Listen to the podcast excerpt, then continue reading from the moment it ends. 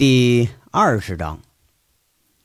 上回咱们说到，经历了无数波折的吴铁军和杨伟俩战友啊，终于重逢了。俩人说到兴起之处，吴铁军就拉着杨伟要商量一件大事这是什么大事呢？这开篇呢，就把杨伟给吓了一大跳。吴铁军居然要杨伟帮他挣五百万啊！要说别人说这话，杨伟就当他是白日做梦了，财迷心窍了那是。可是吴铁军可不一样，杨伟最了解这个武队长。十八岁从军，差不多在部队就待了二十年，从一个大头兵混起，后来又上了军校，再后来提干。对于八十年代以后世界各国的特种作战是颇有研究。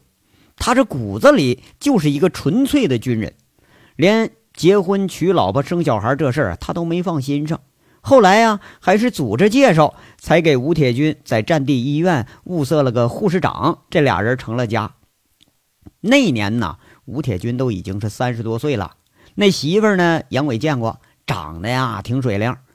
杨伟几个战友啊，合着趁人家探亲时候到那招待所听听窗户去，结果就被吴铁军还给砸了一暖瓶。不过这人，那你要真说起来。对特种作战比对做爱那个兴趣他还是高，哎，对下属比对老婆还关心，这也是杨伟最尊敬他的地方。他知道吴铁军这个人呐，直性子，小过小错的他会偏袒你，但涉及到原则问题，他是毫不让步，就像亲自把杨伟给送到这监狱里头一样。而杨伟那怎么说起来，对这人他也恨不起来。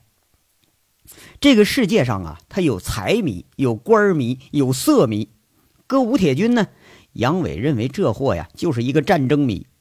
一个人呐，他迷什么都无可厚非。这东西说穿了就是一种追求，一种理想。有这种追求的人，那都是值得尊敬的。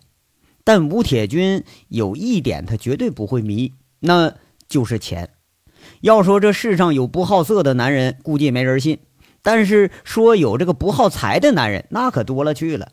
像这种在军营扎根成长的男人，他对钱根本都没什么概念。现在你突然提到了这一笔很大很大数目的钱，这自然的就勾起了杨伟的兴趣。吴铁军呢说的第一件是退伍兵的事儿。年前凤城公安局三个指标，吴铁军本来打算。招收一个警校毕业的，或者是复复转军人来的。要说嗨，你这想法还没定呢，这说情的就有好几十号人，连市委里头大小领导都盯着这几个空缺呢。吴铁军再一细查，这说情的里头啊，这个二流、三流大学毕业生倒是不少，但偏偏就没有一个是对口专业的。居然呢，还有学畜牧专业的，他想进公安局。你说他妈的，莫非是想来公安局放羊啊？啊！而另一个现状呢，也让他不得不担忧。光市区就还有一百多复转军人无法安置，全市那就更不知道有多少了。有的在家里都已经等了两三年了，有的安排进了企业，基本就是没上岗就下岗，刚就业就失业。当然了哈。这种条件下进个正经单位，那就是最好的选择了。这公安局要在全市算起来，也算个数得着的好单位。那有传言说了啊，一万两万进进门，花上十万进个人。哎，说的就是现在凤城就业的现状。你要是想进个呃工商啊、税务啊、财政等等这个热门单位，没这数，哎，你个事儿根本就办不了。咱中国向来都是礼仪之邦。那什么意思呢？你他妈不送礼，我怎么帮啊？吴铁军刚一上任，就碰到了一群送礼的，这还真就把他吓一跳，这就为难了。你说，想要的人吧没有，想帮的人自己还碍于领导面子没法帮，你不想帮的吧，还偏偏他妈跟了一屁股。杨伟瞪着大眼睛，一脸无辜在这说着：“你这说的啥意思啊？”哥，你是公安局的，你还民政局的，就这烂事你还操心呢？你别插嘴，什么毛病？听我说完再发表意见。吴铁军抽着烟，不耐烦的在杨伟脑袋上扇了一巴掌，这就跟多年前一样啊，还是把他当个长不大的小娃娃。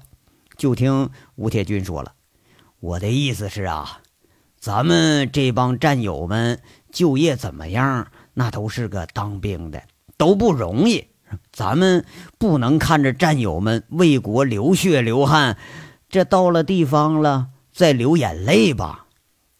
哎，得得得，五哥啊，我可连自己吃饭就业我都是问题呢。你呀，就别逼我跟你一起忧国忧民了，我没你那高尚情操啊。杨伟掺杂不清的说着，挪了挪屁股，离吴铁军呢远了几公分。看样这是以防再打起来，咱躲着好方便。是节操，节操啊！你这个蠢货！吴铁军刚又要打，却没够着。看杨伟是一脸的贼笑，又给气笑了。这八成啊是杨伟故意说错损人的啊！这节操说真操，这又是恨铁不成钢的说了。这事儿啊，先挂着。我跟你说第二件啊，第二件你最了解。吴铁军又是侃侃而谈。杨伟一听啊，居然是自己最了解的事儿——保安。经过了年前保安服务行业的整顿，在凤城一时间，这个行业就成了真空了。中国人嘛，最不缺乏打擦边球的本事。而保安不是被打绝了、取缔了，只是换了一种面目，重新出现了。比如说，在凤城娱乐行业，那这黑保安是必不可少的，是吧？现在依然是那个，呃，没有少多少。哎，经历了大检查之后，原来的黑保安都陆陆续续又重新上岗了，只不过就换身衣服而已。全市的各大单位遵纪守法，却都遵出问题来了，自己雇的保安不合法。合法保安没地方雇，全省许多地市那都是公安直接插手保安培训服务的事儿，但真正说要发展壮大、走向正规啊，公安无论在财力上和物力上，那都是无法胜任这项工作的。所以啊，吴铁军给杨伟提了个建议，说要创建凤城首家的保安服务公司。杨伟一听，这头就大了，马上就摆手：“五哥。”你都知道我是黑保安出身啊！我再回这个行业，我图个啥呀？我有毛病不是吗？哎，正因为你是从事过这个行业，那才有从业经验呢。干这个那还不是轻车熟路啊？来来，把这个培训呐、招聘呐、安保啊、监控啊都纳入一体，那这可是个好生意呀！别人想干干不成呢。我就指着你呀，把公司办起来，挣上个几百万。把这复转军人的创业基金，咱们扩展壮大一下，多好的事儿啊！你小子怎么就不开窍呢？嘿嘿，等会儿啊，等会儿，什么意思？这是好像是啊，我挣钱让他们花，天下哪有这好事啊？哎，那干啥？你不能挣钱，你给我花呀？你啊！杨伟是大跌眼镜啊！这老五几年不见，会算计了？你少他妈跟我装傻充愣啊！吴铁军呐，手够不着，这伸腿就又是一脚，口气一转又说了：“魏国呀，你要真是个蠢材，这话我就不跟你说了，说了你也干不成。在部队的时候啊，我就能看出来，你小子虽然是文化不高，但这心呐比别人多了一窍，干点奸商的事你准成。再有了，有我这公安局长给你做后台，你怕什么呀？”还怕自己挣不了钱呢？咱就退一万步讲啊，你自个儿挣那么多钱干啥呀？你你得学会帮助更多的人呢。啊，我前段时间好好学习了啊，人家国外啊好多富豪最后把这身家全都捐给慈善事业。这人品你得你学着点，你别光顾着你那个一亩三分地儿。我对你要求不高啊，三年。三年给我在凤城拿回五百万来啊！你自己挣多少钱我不管，你看怎么样啊？这吴铁军呐，眼睛里满满的都是自信，是对杨伟的相信。那那前前期投资得多少钱呢？杨伟被夸得晕晕乎乎，看样多少有点动心了。这年头啊，靠着大树好乘凉，靠着大官好挣钱，就这道理谁都懂，是吧？保安行行业那怎么个挣钱？杨伟却是多多少少都知道点儿。这要真有公安这个后台给撑着，除了笨的傻的，绝对没有挣不着钱的。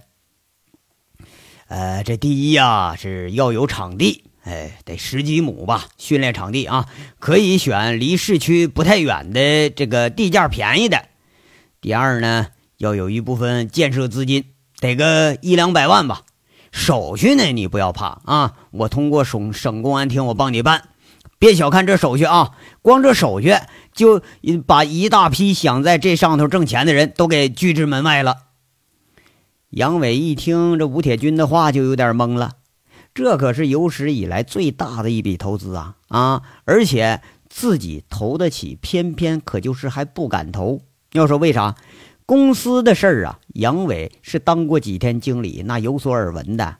这账面上的钱才是钱，自己兜里装的那基本都是黑钱。而且真让吴铁军知道自己有个几百万的身家，他要不揪着你打破砂锅问到底，那都是见鬼了。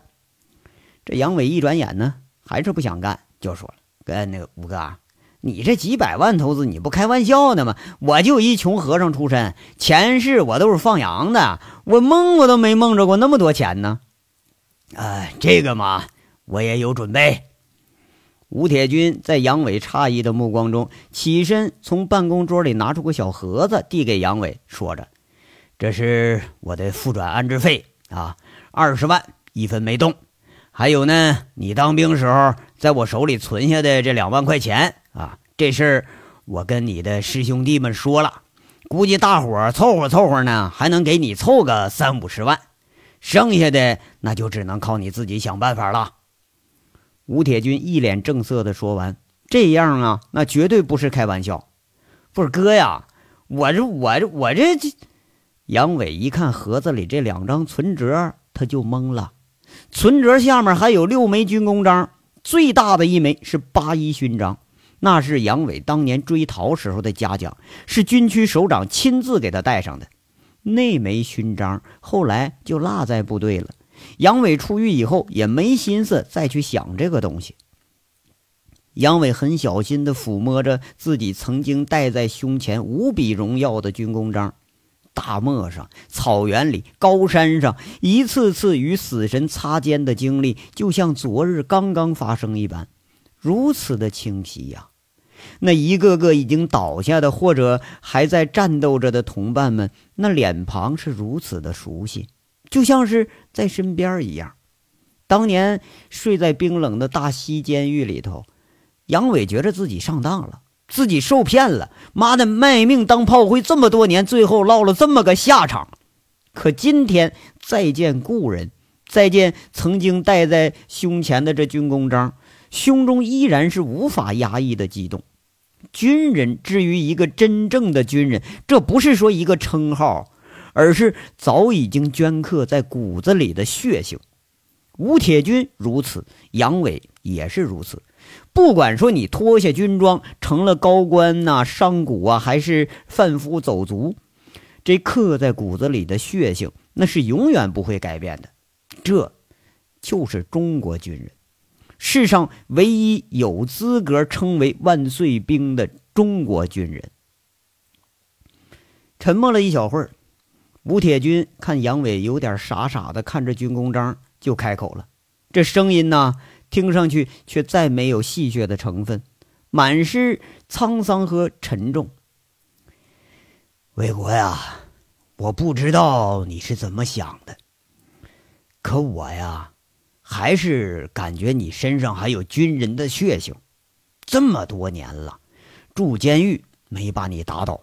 混在都市里也没把你身上的棱角磨光，我一直担心你丢了本性，可今天一见呐，我很高兴，你还是你。这些年，你想想你干的事儿，你能当流氓地痞，能开饭店，能当黑保安，能看厕所，能为小姐出头收嫖资，为什么就不能为军人做点事情？况且你还是个军人，一个真正的军人。这次啊，我到各县区，在泽州碰到了个越战退役的老军人，被地雷炸掉了一条腿。回来呀，刚一到那个晋冈啊就业去，就下岗了。你知道他现在在干什么呢吗？大正月天啊，蹲在大街上给人钉鞋，那情景看的人只想哭啊！你能想到？他和你一样，也有一枚八一勋章吗？还有啊，记得雪豹战队的薛雨林吗？你老欺负人家孩子，这你不能忘了吧？呃，记着，突击手还跟我打过架，每次喝完酒啊，数他捆我捆的最凶。杨伟低声说着：“这是一个战友牺牲了，想捆也捆不了你了。”吴铁军的话让杨伟又是吃了一惊。就听吴铁军说着：“你被抓两个月之后的事儿，最窝囊的死法，雪地里潜伏的时候感染了肺炎，等围剿毒贩打扫战场时候，才发现他的尸体已经。”冻僵了，这孩子啊，平时恨得你呀是咬牙切齿啊。你知道整理他遗书的时候他写的什么吗？他说他对不起你，他要等你出来呀，亲自去接你，和你一块喝顿酒，而且我以后再下命令，他也再也不捆你了。他就连。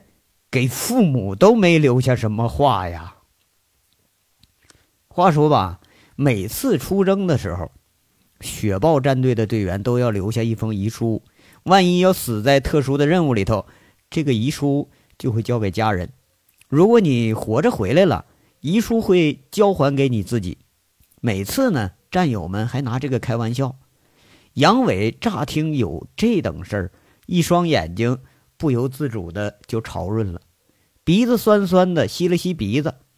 杨伟把脸歪过一边，飞快的把眼睛里滴出来的泪抹掉，问了问：“他，他家里头还有什么人呢？”吴铁军说道：“哎，父母都在，都是军人，他是独生子。啊，那哪天我得。”去看看二老去，给二老啊磕个头。杨伟啊有点动情了，这一次两大颗眼泪没来得及止住，直接滴在了军功章上，亮晶晶的，煞是好看。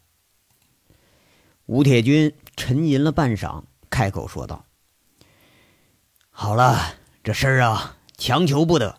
我本来找你呢，就是把你这些东西和钱。”还给你，我这当哥的呀，心也就尽到了。别，哥，我干，我他妈干了！有你在我怕个屁呀！杨伟不管三七二十一，抹了一把鼻涕眼泪，恶狠狠地说着：“大不了我把你们的钱全都赔光，你们再把我捆着，给我关到禁闭室里拉倒。”吴铁军先是一愣。然后又是咬着嘴唇，哭笑不得的看着杨伟那一副无赖的样子。在部队的时候啊，每次犯了错，就是这副死猪不怕开水烫的样子。最后是嘉许的骂了一句：“小兔崽子，天生就这副流氓德行，你改不了了。”你那哥呀，我还还有那个原原来当过黑保安的那帮兄弟们呢。要不我把他们都拉来入伙得了，跟我一块儿混，反正人呐都不赖。杨伟静了静，提了个要求。吴铁军被这事儿问的是哑然失笑。这杨伟是个什么性子呀？他多少啊都揣摩得准啊！你给他一碗饭，他回头能还你一袋米。可能是从小没爹疼、没娘爱的缘故，对这个感情他很看重。这顿了一下，就说了。哎，你看着办吧，不违法不犯罪，我就不管啊，还和以前一样，不管你还是你的流氓兄弟们，谁犯了事儿啊，你别指望我保你。不是哥呀，那我要交不够五百万，到时候完不成任务咋办呢？杨伟这是提前开始打预防针了，哎，别到时候可不好说话呀。魏国呀，这事儿啊，就是个尽心。这复转军人基金呐，还是筹划中，到时候会有专人管理这个基金，会向全社会募捐，不是你一个人努力啊，我们这脱了军装和穿着军装的都在关心这个事儿。你尽心了，到时候哪怕就只捐了五十块钱，都是好的。你要不尽心，心思就不在这上头，就捐五百万、五千万，我吴铁军照样一脚把你踹出门去。